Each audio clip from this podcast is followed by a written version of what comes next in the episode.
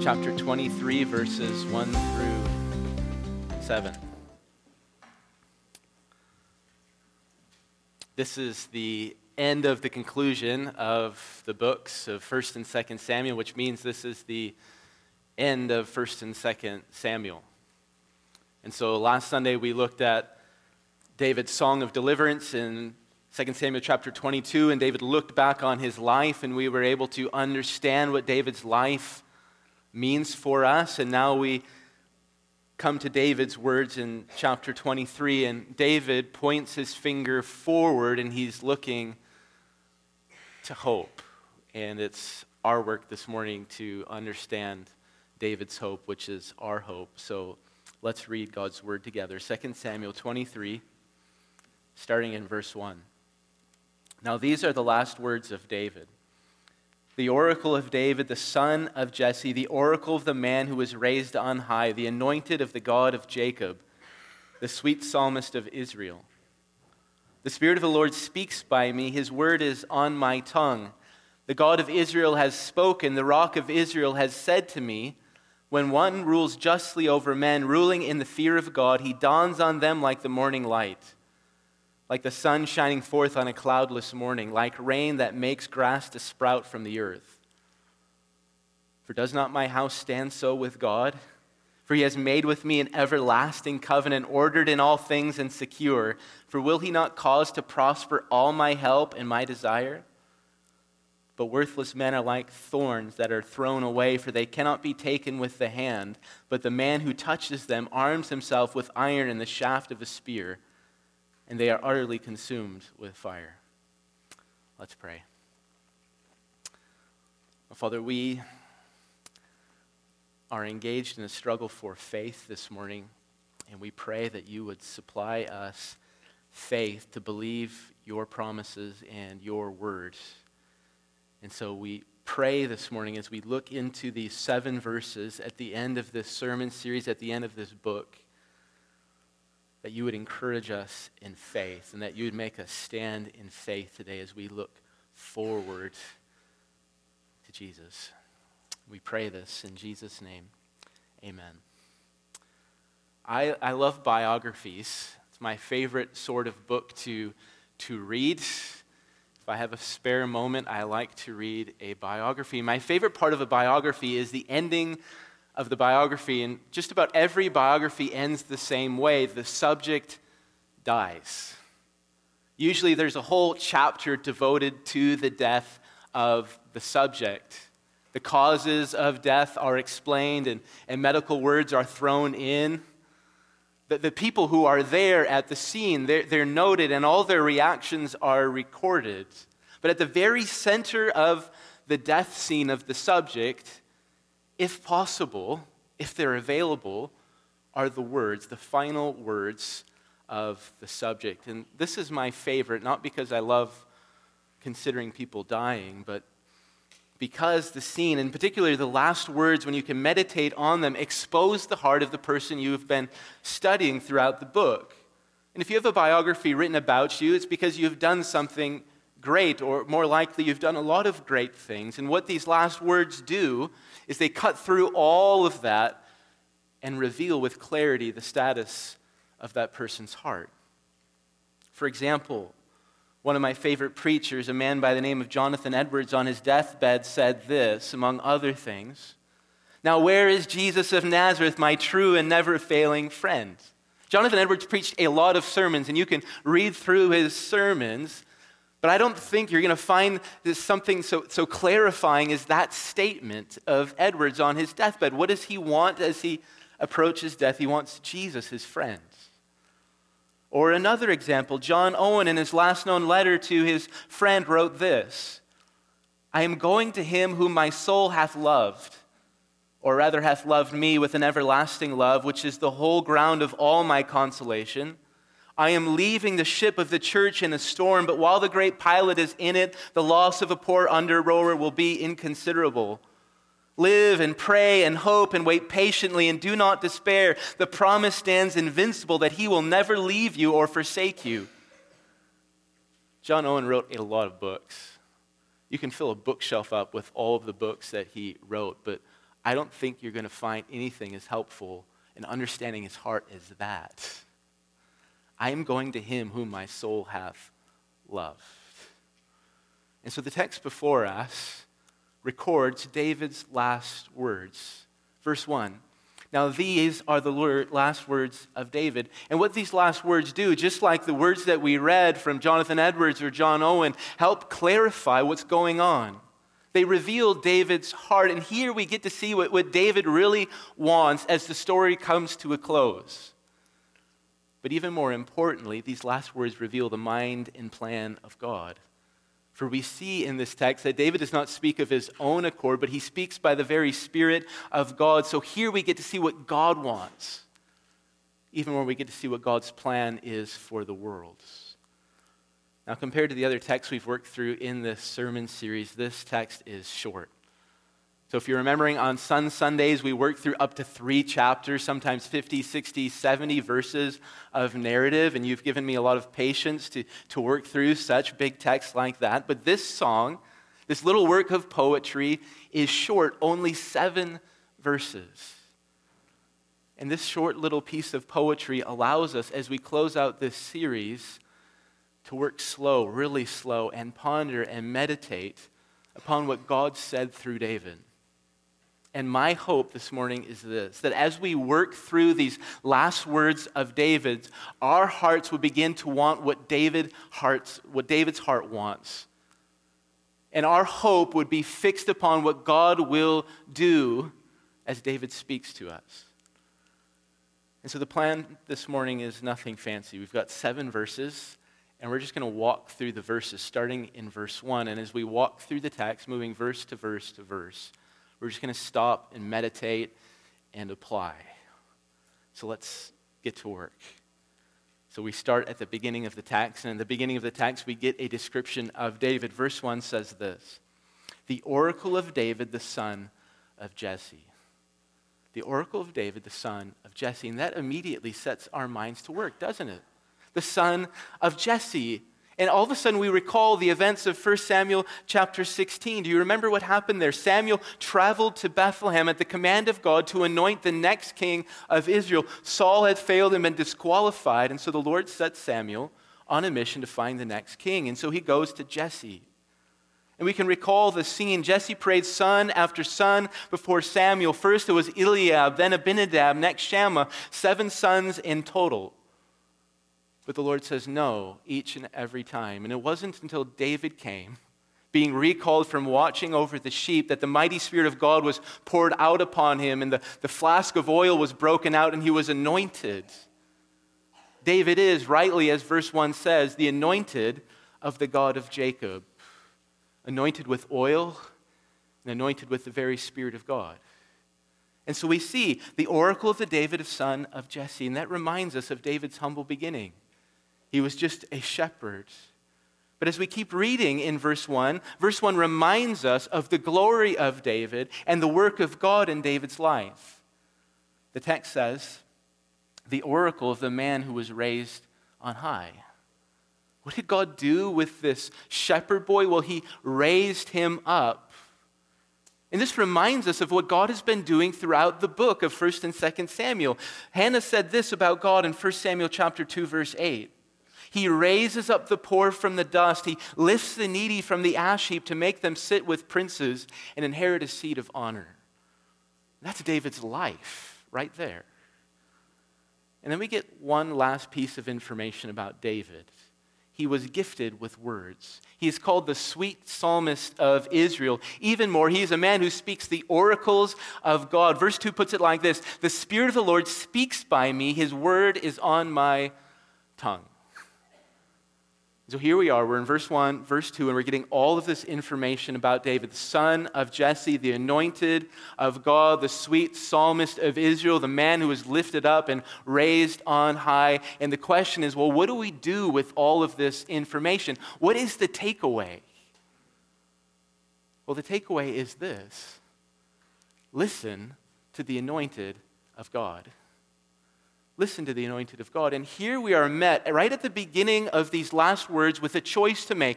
Will I listen to the anointed of God or not?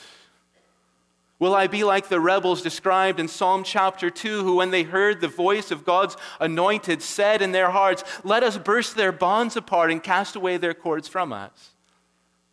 Is that going to be our response to this anointed? Or will we humble ourselves and kiss the Son and receive his words?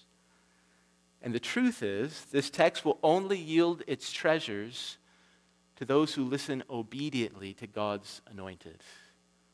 There's only one way to find the treasures of this text, and that's to listen with an obedient heart. So we've got verses one and two under our, our belt, and, and with those verses, our hearts are primed and ready. David has an oracle. God has spoken to him. The Spirit has put a, a word on his tongue, and so we ask, well, what is it? What do you have to say, David? Well, the oracle is found in verses three and four. This is what God told David.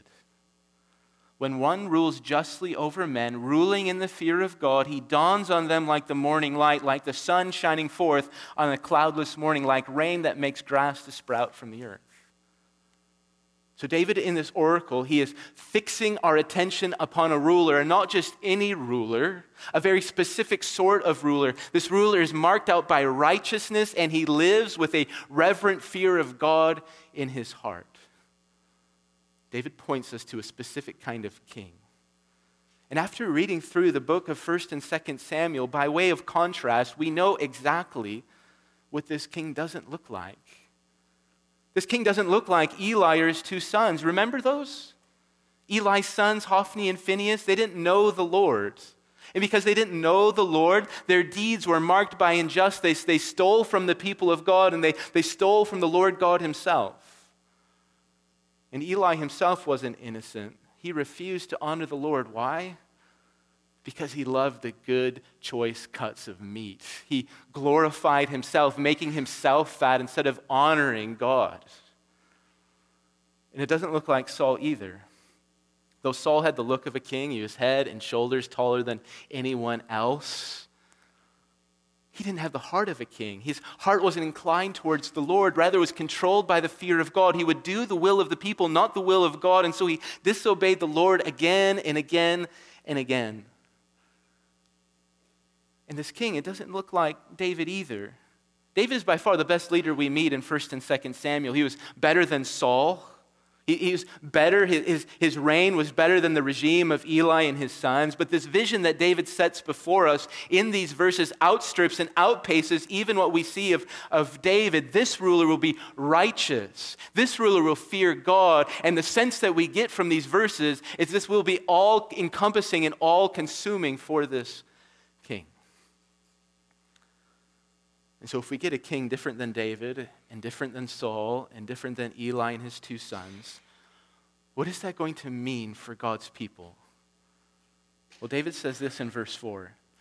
He dawns on them like the morning light, like the sun shining forth on a cloudless morning, like the rain that makes the grass to sprout from the earth. We can just stop and ask a few questions here. What is there before the morning light? Well, that's an easy answer. It, it's darkness. Or, or another question, what happens if the rain doesn't fall from the sky? Well, there's drought and there's famine and there's futility. And as we think about the story of First and Second Samuel, this is what the people of God experienced under Eli and Saul and even in measure David. They lived in darkness and drought and famine and futility. Just think about the days of Eli's leadership. Those were dark days for the people of God. First Samuel chapter three, verse one says this, speaking of Eli's days, the word of the Lord was rare in those days. There was no frequent vision of the Lord. The people of God were living in the dark. They were groping about as a blind man. Or think about the days of Saul's leadership. Those were days of futility and famine. Literally, there was a famine because of Saul's leadership. Because of what he did to the Gibeonites, God struck the land and withheld rain from the land, bringing famine and hunger and all the rest. And under Saul's reign, Israel was subjected to futility. They were harassed and beaten and oppressed by their enemies. More often than not, under Saul's reign, we find Israel cowering and running from the Philistines. And I ask you, as you think about these words, and these experiences, do any of these resonate with you? Darkness. Does your life resemble someone stumbling around in the dark? Is your life marked by a measure of uncertainty and confusion? Does it feel like you're, you're groping, hoping to lay hold of anything, as if you woke up in the middle of the night and there is no light and you're just wandering around? Or the words drought and famine and futility. Is your life marked by frustration? Everything you do, everything you put your hand to ends up coming to nothing. Does it seem like the Philistines have run of the land and your town and you're just cowering in fear of them? Or think about your soul. Is it parched and dry and thirsty? Now just listen to David's words again about this ruler. He says this, "He dawns on them like the morning light, like the sun shining forth on a cloudless morning." What does the sun do every morning? It rises up and it conquers the darkness. And what is David saying? This king is going to rise up and he's going to conquer the darkness, casting it all out. Not a cloud will obstruct his brightness. And the result will be that the people of God under this king's reign will finally be able to see. They will never stumble about again. They will never grope as if they were blind. And David says more. He says, like rain that makes grass to sprout from the earth. David is saying the days of drought and famine and frustration and futility are going to come to the end. The king will come and he will be water that prospers the people of God, causing them to sprout up like vegetation from the ground. The reign of this king, this great king to come, will be refreshment to the people of God, and they will prosper under his reign. Do you see what David is doing? Do you see what David is doing in these verses? He is painting a picture for us, and it's irresistible. He has set down before us in these words a paradise, no darkness, just sun, no futility, no drought, no famine, just refreshment and growth. And what does any sensible soul say to what David has told us? Well, if you have any sense in your soul, you say, I want this king.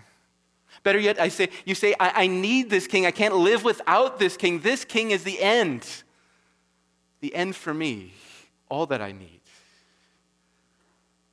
And as we think about what David has told us, he has given us a portrait of our Lord Jesus. Has he not? David has told us about this coming king who will be righteous. And how is Jesus described in First John chapter two, verse one? He's described as Jesus Christ the righteous. David has spoke of a, a king who will be obedient from the heart. He will fear God, walking in his commandments. And what did Jesus say when he came into the world? He said this, "Lo, I have come to do your will, O God." And David has told us that the reign of this king will be like light for the people of God. He will be a sun king.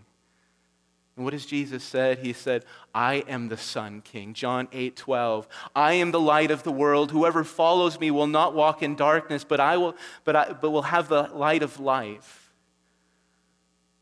And David has spoken of a, a king whose reign will mean life and refreshment for the people of God. And what does Jesus say?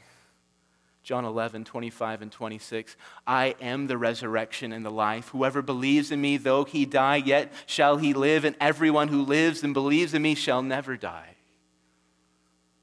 Who's David talking about in these verses? As he looks forward to this righteous and obedient king, he's looking forward to our Lord Jesus. And what does any sensible soul say to this? I want the Lord Jesus Christ. Better yet, I need the Lord Jesus Christ. I cannot live without the Lord Jesus Christ. He is the King, the only King I need. And so we see David's words, and we hear them, and we're meditating on them, and they're good. They're really good. But temptation tugs at us, doesn't it? Is this too good to be true? Will the sun really rise and cast away the darkness? Will rain really fall down from heaven and refresh me? Can this happen to me? And David was no stranger to the tug of this temptation. David had both seen and experienced the hard things of life. He, he wandered on the, in the wilderness on the run from Saul, hiding in caves. And those were dark days for David. David had to flee his own town. He had to flee the country of Israel because of his own son Absalom had risen up against him. Do you remember that scene when, when David crosses the Mount of Olives? He and all who are with him are crying. Those were bitter tears. David knows this temptation. But here's the thing, in this text, the darkness, the bitterness, the futility, the frustration did not extinguish his faith. Rather, we see David resolved in faith, and we find the secret to David's resolve in verse five. Look at verse five with me. Verse five is bracketed with two questions. First, David asks this, "For does not my house stand so with God?" And then David asks the second question. He asks, "For will he not cause to prosper all my help and desire?" And essentially, David is asking this. Will God bring about the promise and make it happen? Will he really set up this ruler of righteousness and obedience? Will he bring all of these blessings to bear upon the people of God? Will the Sun King come and will rain fall from the heavens and refresh the people of God? Now go back to those questions. Sometimes we ask questions, and the way we ask them reveal our hearts. We ask a question and our hearts are, are filled with doubt. But David's questions are not filled with doubt. The, the, the answers are implied in these questions, and the answers are affirmative. David asks these questions, "For does not my house stand so with God?" And the answer is, yes, it is approved with God. David asks, will, will, all, will he cause all my desire to prosper? And David's answer is, yes, my desires will come to fruition. And we ask, well, how can David speak like this? Well, David gives us the answer, because right between these two questions, David says this, "For he has made with me an everlasting covenant, ordered in all things and secure." Just let that settle for a moment. Why is David confident? Why can he say yes to both of these questions? The answer is this. Because God said so. Because God said so. And as that settles in, what, what David does here is astounding. David offers no apologetic. He gives no complex argumentation. He points us to his confidence, and it is so simple. His confidence is this: God has said so. And that's it. What David does in verse five is he takes us to the very heart of the Bible, the very heart of being a Christian. To think about it, the Bible is a book that is full of big, massive promises. For example, the, the Bible promises the forgiveness of sins. That's the truth. If you take your sins, the wrong that you've done, and you bring them to God in open confession, hoping in Jesus, God will forgive all of your sins. That's a big promise. Or another big promise, God promises the resurrection of the dead. All of us here, we're all going to die. Some of us sooner, some of us later. But at some point and on the same day, God himself will raise us all up from the ground. We will live again. That's a big promise. Or another big promise, the Bible promises that Jesus himself will return from the heavens, and this return will be visible and bright and glorious and, most importantly, personal. Jesus himself will come from the heavens, splitting them open, and he will set up his eternal kingdom on earth. He will bring heaven to earth, and he will reign with his people forever.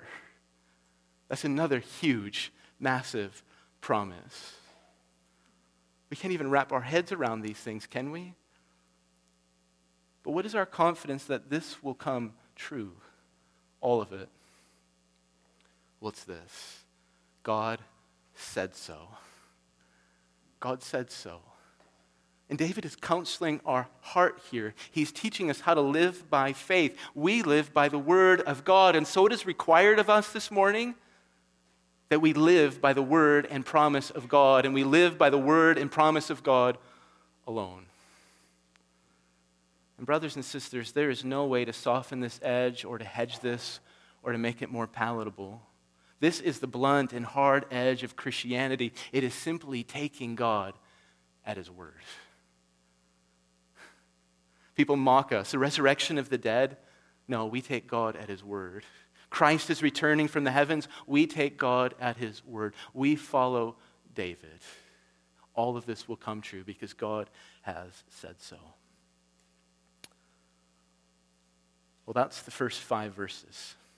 We've got two verses left. And David still has more to say. There is something that impedes David's vision of the future, and that's thorns.